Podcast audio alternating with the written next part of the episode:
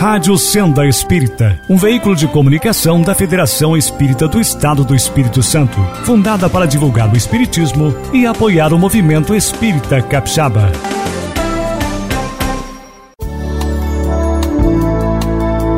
Você acompanha a partir de agora o programa Elo Invisível, conversando sobre mediunidade em todas as dimensões. Prezado ouvinte da Rádio Centro Espírita, é um prazer tê-lo novamente na audiência do nosso programa Elo Invisível, onde nós tratamos de assuntos relacionados com a mediunidade. Eu sou Eliomar Borro Cipriano. Eu sou Cristina Soneguete Simon. E nós somos integrantes do Departamento de Orientação Mediúnica da Federação Espírita do Estado do Espírito Santo. Entre vivos e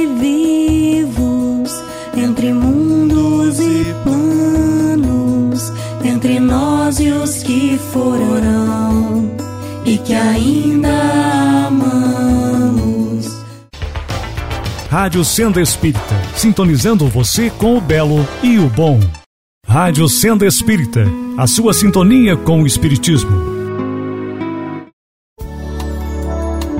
Continue ouvindo o programa Elo Invisível. Se você já nos acompanha de outros programas, você sabe que nós estamos numa sequência específica de um livro que a Cristina vai posicionar para nós aí. Nós estamos estudando o livro Voltei, pelo Espírito Irmão Jacó, psicografia do Chico Xavier. E vamos terminar o capítulo 17 hoje, uhum. quando ele fala conceitos de uma cartilha preparatória. Uhum. Ele foi para uma escola de iluminação e recebeu uma cartilha para ele estudar antes de começar as aulas. Uhum. E essa cartilha é muito legal. Isso aí. E Eliomar vai falar para nós, ó, lindamente sobre essa cartilha. Não, não, que isso. É apenas uma sugestão que a gente faria, porque já que o título do capítulo é Iluminação, na escola de iluminação, toda pessoa que chega, talvez por muita dor, por muito sofrimento, a um momento em que ela se convence de que precisa fazer esse caminho da iluminação, ela vai ter que ter um roteiro, ela vai ter que ter alguma coisa que conduza, que ajude, que oriente, não é? Por quê? Porque o, o, os espíritos disseram para Kardec que a única solução efetiva para todas as nossas angústias, todas as nossas dificuldades, a única mesmo, está na transformação moral. Se nós não nos modificarmos moralmente, interiormente, tudo que nós buscarmos serão soluções paliativas. Elas resolvem por algum tempo, depois a gente chega à conclusão que não é uma solução definitiva. Ou seja, só tem uma saída, é a reforma íntima, né? É a mudança interior. E para essa mudança interior, a gente primeiro precisa conseguir enxergar como que a gente é. Como é que eu vou mudar dentro de mim uma situação que nem eu admito que exista? Então vamos pegar um exemplo assim para não ficar teorizando. O indivíduo é alcoólatra. Já destruiu a saúde dele. Já destruiu o lar dele. Já perdeu o emprego. Já está destruindo tudo à sua volta. Mas ele não consegue se ver como alcoólatra ou alcoólico, como preferem hoje, não aceita que ele tem uma doença, que ele tem uma dificuldade, qual a chance de poder ajudá-lo? Então, enquanto nós não conseguirmos nos enxergarmos como somos, e isso não é fácil. Ou reconhecermos que precisamos de ajuda. Isso. isso. Fica muito difícil. Uhum. Por isso é que ele, né, aqui da história que nós estamos acompanhando, ele, apesar de ser um espírita com tanto conhecimento, aconselhou a tantas pessoas, ajudou a tantas, era um líder, um homem de grande capacidade de liderança, de comandar pessoas, de resolver as coisas. De repente, quando ele chegou do lado de lá, ele tinha uma estrutura por causa do bem que ele havia feito, mas tinha umas coisas que estavam mal arrumadas dentro dele. E de repente ele se incomodou demais com isso. Puxa, porque ele tinha talvez uma alta imagem um pouco diferente. Ele não achava que ia ter aquelas dificuldades. E lá ele percebeu essa dificuldade. Quer dizer, estava difícil lidar com certas coisas que estavam dentro dele. Inclusive, ele precisava, segundo os instrutores, esquecer que ele tinha, tinha sido um homem de negócios. não é fácil a gente se libertar de certas coisas. Por isso que ele foi recomendado aí para essa escola de iluminação. E nessa escola de iluminação, achei interessante, porque logo no começo fala assim: do acervo de primorosos livros, cuja existência me foi permitido observar. Olha que coisa interessante. Ele vai para uma escola, no mundo espiritual, na região que lhe é própria, e lá tem uma senhora biblioteca. Aí ele foi lá nessa biblioteca para conhecer os livros que estavam lá. Pena que ele não dá notícia para gente, né? Mais detalhado do que é. Não pode, né? Mas, gente, é só parar para pensar. Se o mundo espiritual ele é bem mais aprimorado que nós, muita coisa que nós temos aqui vem de lá, por inspiração, ele não está numa região que seria considerada de céu, longe disso. O céu está muito longe. Mas era uma região de espíritos redimidos, espíritos que estão já um tanto pacificados e tudo. Então a gente fica pensando, se nós aqui na Terra, quando vamos a certas bibliotecas, ficamos deslumbrados, para quem gosta de cultura, né? para quem gosta do saber, nossa, você não sabe, você fica até. Puxa, tanta coisa que você gostaria ao mesmo tempo de ler. Então ele vai nessa biblioteca, descobre essa quantidade de primorosos livros. Né? Gostaria até de abrir um parênteses. Ah, tanto Chico como outros médiuns, volta e meia traz alguma informação ou outra sobre isso. De ir ao mundo espiritual e ver lá o livro que depois se materializou na Terra. Ele já existia lá. Emmanuel, quando foi escrever um livro pequenininho, Pensamento e Vida, ele fala que ele foi numa dessas escolas buscar alguns apontamentos sobre essa coisa do pensamento. Aí a gente fica imaginando, né? Puxa vida, aí você pega ali um livro, às vezes, que Emmanuel psicografou, Caminho, Verdade e Vida, Fonte Viva. De qual universidade que ele trouxe isso? Porque ele é de alguma universidade do mundo espiritual. Aí ele diz aqui, né, que desse acervo de primorosos livros, né, qual? Um dos instrutores retirou certa cartilha. Qual é o objetivo da cartilha? Percebe? Hoje vocês vão dizer assim, meu filho, você ainda não está em condição de ler enciclopédia, não. Vamos ler uma simples cartilhazinha. Vamos começar a dar Fala cartilha. Para o nosso ouvinte, o que é cartilha, Dilmar?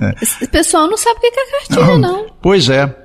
É, talvez isso aí realmente muito bem colocado. É, televisão Antes, de tubo, telefone de gancho, igual a gente tinha, esse ah. povo não conhece isso não. Bem lembrado. Como eu tenho meus 64 anos, eu posso falar disso, porque isso, nós vivemos mais essa experiência. O que, que era a cartilha? Quando você ia para a escola primária, né? Hoje chama-se ensino fundamental, não é isso? Tem de primeira a oitava série. Nona. Nona? Ah, uhum. até é bom você me retificar isso aí. Para mim era, eram oito. Então, você ia para o grupo primário, era chamado assim, escola primária. Depois, quando você pegava um outro coisa, era ginásio. Depois isso desapareceu. Quando você ia para a escola primária, você ia pegar as primeiras noções de alguma coisa. Então você tinha a famosa cartilha, tá certo? Para aprender as primeiras noções de alguma coisa, eram as chamadas cartilhas. E que, curiosamente, até hoje eu não entendi por que começava pela letra V. Por que, que a gente aprendia, começava a aprender a ler pela letra V? A primeira frase que eu aprendi a ler é vovô viu a uva. eu nunca mais esqueci porque eu, porque eu não entendia. Por que começava pela letra V se ela ficava lá no final daquele monte de letra? pois é. Mas o importante, quer dizer, olha como é que é bacana a gente bater um papo, né? Quer dizer, a, olha como é que ele fala, de uma primeira frase, como é que a gente vai tirando, né? É, informações, né? Do acervo de primorosos livros cuja existência me foi permitido observar. Um dos instrutores, então ele tinha mais de um, retirou certa cartilha de afirmações sintéticas, quer dizer, de afirmações bem resumidas né? Por isso que era uma cartilhazinha. Né? destinadas a despertar a mente. Olha que A que tá- função da cartilha é acordar a mente. Olha só. Hum? Recomendando-me a curada meditação na leitura. Aí aqui eu grifei. Aí eu gostaria de repetir aqui algo que a gente já deve ter falado, se falamos que nos perdoem, porque ah, às vezes a gente é tão, tem tanta dificuldade de fazer o caminho do estudo que a gente não gosta nem de ler. E eu tenho observado que os nossos jovens, com algumas exceções, não gostam de ler. Estão acostumados agora a digerir umas coisas muito rápidas, muito enlatadas. Né? Então, você criar o hábito de ler já não é muito fácil. Só que depois que você conseguir criar o hábito de ler, você cria um hábito mais apurado. É o hábito de estudar. Estudar significa que dificilmente você lê um livro sem consultar um dicionário, sem consultar um outro livro, sem ligar para alguém para trocar umas ideias. Pesquisar no Google. Agora, em linguagem moderna, pesquisar no Google, Eu saí da cartilha pro Google, gente. não é? Mas veja, então você está dando um salto. Você primeiro precisa aprender a gostar de ler, depois gostar de estudar. Depois você vai num grau mais profundo que é meditar. O que, que é meditar? Então vamos pegar um exemplo. Se você pegar um romance, você lê. Simplesmente. Se você resolver estudar, você vai ver que esse romance tem um algo por trás. Aí você começa já pesquisando aqui ali. Tem às vezes informações históricas, tem umas tantas coisas. Agora, se você resolver meditar, vai acontecer uma coisa curiosa. Você vai empacar num parágrafo e não vai conseguir sair dele tão cedo. Isso é meditar. Uma frase faz você parar. E você não quer mais ir adiante. Você tem que parar. Isso aqui é muito profundo. Acabaram de apresentar a você aquilo que em matemática a gente chama de fórmula. O que, é fórmula? Desculpa eu ser meio professoral aqui, mas já que você pediu para a gente colocar as ideias, vou colocar minhas ideias. Quando você tem um fenômeno, você pode descrevê-lo matematicamente. Quando você descreve matematicamente, você vai escrevendo mesmo. Você cria variáveis e vai colocando, vai descrevendo. Só que aquilo fica grande. Aí você começa a usar algumas propriedades da álgebra para simplificar aquilo. Na medida que você usa essa simplificação, você vai, vai, vai e reduz aquilo numa fórmula. Então você primeiro você fez a análise para chegar na síntese. E aí quando você entrega para alguém, que você não tem muito tempo para ensinar, você diz assim: ó, toda vez que você for fazer esse exercício ou essa situação aqui, você aplica essa fórmula aqui. Ele aplica e acabou, resolve. Mas a inteligência ficou com quem? Com quem fez a forma. Quem fez a fórmula. E a pessoa pode estar usando a fórmula de forma mecânica, Mecânica. sem saber exatamente o que significa. Quando você entra na meditação, você começa a pegar uma fórmula E transformar e, na. e fazer a análise. A análise você vai pegar dela. todo o contexto. Por isso que às vezes uma frase te coloca um mês pensando. Quantas pessoas na Terra estão preparadas para isso aí? São poucas, mas tem essas pessoas. Elas são pessoas que têm uma capacidade maior que as outras de introspecção. Né? Isso em vários campos. Por exemplo, Stephen Hawking está na física agora tentando entender a origem do universo. É uma cerebração infernal que você tem que fazer. Só que ele, para fazer isso, ele precisa, no mínimo, de alguns instrumentos. Quando ele foi acometido da doença, e muito jovem, da ELA, né, que vai levando a uma limitação gradativa até um ponto que o indivíduo fica totalmente paralisado, o processo dele começou pelas pernas. Ele se sentiu muito bem, porque o que ele mais precisava era do cérebro e das mãos. Então, ele podia ficar com as suas elocubrações no campo da física e botar no papel as equações e ir raciocinando. Só que a doença progrediu. E chegou um ponto que ele não pôde mais mexer um dedo. E aí ele teve que começar a desenvolver mais do que nunca a capacidade de pensar tudo no nível da mente. Olha que capacidade que esse indivíduo, por circunstâncias, teve que desenvolver. Ele hoje está num pedaço da sua pesquisa onde ele tem agora um grupo junto com ele, porque ele é famoso. É um homem poderoso, é uma das mentes mais brilhantes que nós temos. Então ele tem uma equipe que o ajuda. E ele só consegue expressar hoje o que ele pensa porque ele ainda mexe uns mínimos músculos do rosto que estão conectados com o computador que se traduzem, em última análise, numa voz mecânica. E esse homem é de uma alta cerebração. E alto controle emocional para passar por isso bem, né? Não é? Fosse outro já tinha morrido de depressão. E ele foi acometido inicialmente de depressão, mas ele tinha um objetivo tão alto na mente dele, ele tinha uma proposta tão alta que isso fez com que ele contrariasse todos os códigos de medicina. Não existe ninguém que tenha contraído essa doença dele que tenha sobrevivido nem um terço, talvez, do que ele já sobreviveu. Ele era para ter desencarnado jovem, o prognóstico parece que inicial dele era de 5 anos no máximo, e ele está com mais de 70 anos. E era para ter desencarnado com 20 e poucos anos. E ele está tão definido no seu propósito que é capaz de com essa definição toda, com essa determinação toda, Deus sabe aonde é que esse nome ainda pode ir. Mas aí você vê, ele tem um nível de aceitação da dor muito elevado. Tem que ter. Porque, porque senão ele ficava se... perdido na revolta e não chegava a nada. Se ele se entregasse ao sofrimento, ele já não teria durado tanto tempo, não, com certeza. Com certeza, já tinha ido há muito tempo. Mas vamos lá, aí vamos lá para a cartilha, cartilha, então. Conta para nós é. aí.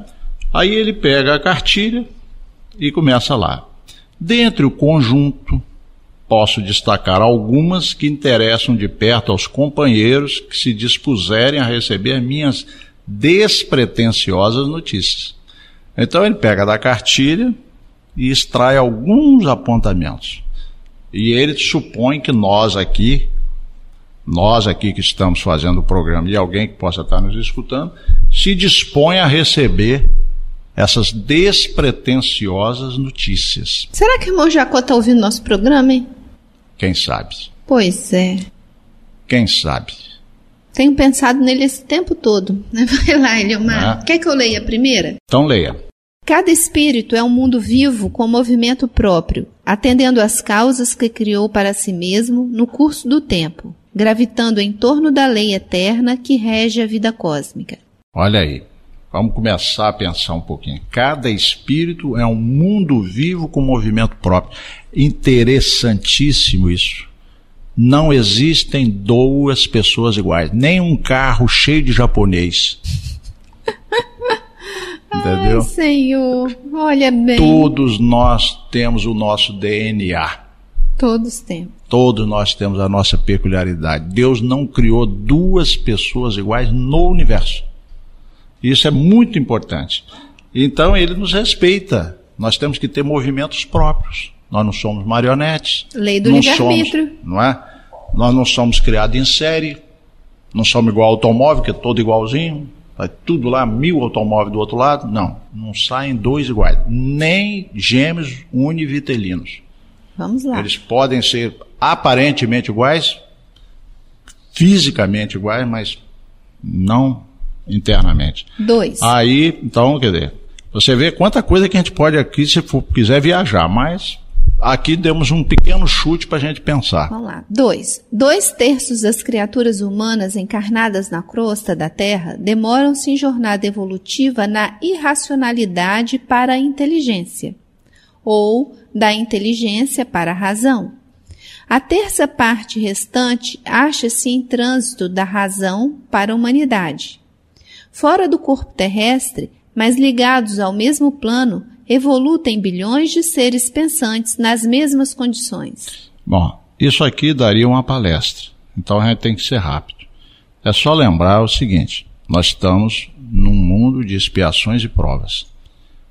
Dentro de cinco categorias, Nós estamos na segunda categoria. Nós saímos dos primitivos, estamos no expiações e provas, caminhando para o terceiro nível, que é regeneração. E às vezes já gostaríamos que a nossa terra fosse um paraíso, esquecendo que nós estamos, né, começando a querer chegar na metade do caminho de termo, em termos de planeta. E aí ele fala que dois terços das criaturas humanas, então ele está falando de 66%. 66% das criaturas encarnadas estão entre a irracionalidade ou a inteligência. Impressionante isso. Ou inteligência para razão. Para nós, a irracionalidade já não fizesse parte. Mas ele está colocando dessa maneira. Isso aí dá o que pensar. Ou da inteligência para a razão. Então, nós conceitualmente dizemos que nós somos espíritos humanos quando nós entramos no campo da razão. Ele está aqui dando uma visão mais ampliada. Ele está dando uns degraus da irracionalidade para a inteligência, da inteligência para a razão. Só que depois ele vai dizer que você ainda vai da razão para a humanidade. E depois ele vai dar um degrau mais à frente, que vai ser a angelitude. Então, vamos ler logo o terceiro, Lê para você falar. Gente. Em esferas mais elevadas do planeta, outros bilhões de almas caminham da humanidade para a angelitude. Para a angelitude. Então, o que, que a gente já poderia, assim, sempre o tempo é limitado, mas entender o seguinte: Deus poderia ter nos criados perfeitos? Poderíamos. Se Deus nos criasse perfeito, Ele nos criava, nos teria criado no grau de angelitude, que é o lá em cima, o espírito puro, como Jesus. Mas Ele não quis fazer. E Ele não nos perguntou o que, que a gente achava. Ele simplesmente ele fez. Então a gente é que vai se descobrindo dentro desse processo. Né? E muitas pessoas nem suspeitam dessas coisas que nós estamos falando. Então nós somos criados simples, ignorantes, e todos temos o mesmo destino, chegar à angelitude. Que é essa tal felicidade que a gente sonha e não, e não consegue por enquanto, porque nós estamos num mundo de segundo degrau. Então ele coloca esses estágios. A gente sai da irracionalidade, chega na inteligência, da inteligência chega na razão, da razão chega na humanidade, quer dizer que nós ainda não chegamos direito na humanidade. Nós não respeitamos a outra pessoa. Nós não temos sentimentos realmente de solidariedade. E da humanidade para a angelitude. Aí é um degrauzão. Aí a gente começa a pensar o seguinte: eu que gosto de ficar com meus botões pensando, se a grande chaga da humanidade, segundo os espíritos, é egoísmo e orgulho, e os espíritos, nesse grau de angelitude, não têm mais nem orgulho, nem egoísmo, quantos bilhões de anos vão precisar para fazer isso? Bom, então isso aí é mais um, né, um chutezinho que a gente dá para você ver o seguinte: uma outra frase ou uma terceira frase, quanto que a gente pode viajar. Se você entrar no campo da meditação, quanto tempo você vai levar pensando nisso? Mas vamos em frente. Quarto, o processo de educação do ser para a divindade tem sua base no reencarnacionismo e no trabalho incessante. Bacana. Isso aqui é fantástico e só a doutrina pode trazer para gente. Quer dizer, se nós quisermos nos educarmos para chegar nesses níveis de angelitude, que é onde você realmente consegue se identificar com Deus. Só nascendo de novo. Você tem que fazer muitos renascimentos, muitos. Cada vez que nós viemos aqui, a gente dá uma, né, a gente sobe um degrauzinho nessa escada longa que está aí. Agora, a outra coisa que ele fala é importante é o trabalho incessante. Nós queremos essa felicidade, mas assim, de forma gratuita. Aí ele tira a ilusão da gente. Não. Você só vai chegar nessa felicidade que você quer com seu próprio esforço. Tem muito trabalho a fazer. Então. Agora tem esses dois que a gente pode ler junto. Quer ver?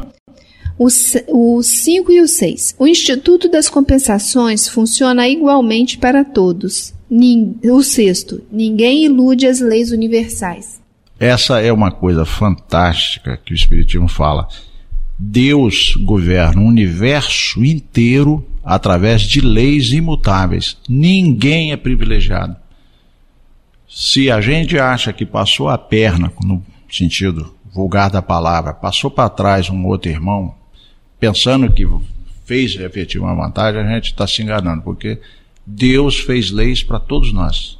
Ai, ai. Não tem jeito. 7. Os recursos de dignificação da individualidade permanecem ao dispor da comunidade planetária nas diversas escolas religiosas da Terra. Escolas que se diferenciam no culto externo, de acordo com os impositivos de espaço e tempo, mas que, no fundo e em essência, se irmanam na fonte da eterna verdade, em que a integração da alma com a luz divina se realiza por intermédio do supremo bem. Se a gente quiser ser, ser bem breve, para não perder muito tempo, é só lembrar que ele está dizendo que para nós fazermos essa evolução, nós precisamos de escolas.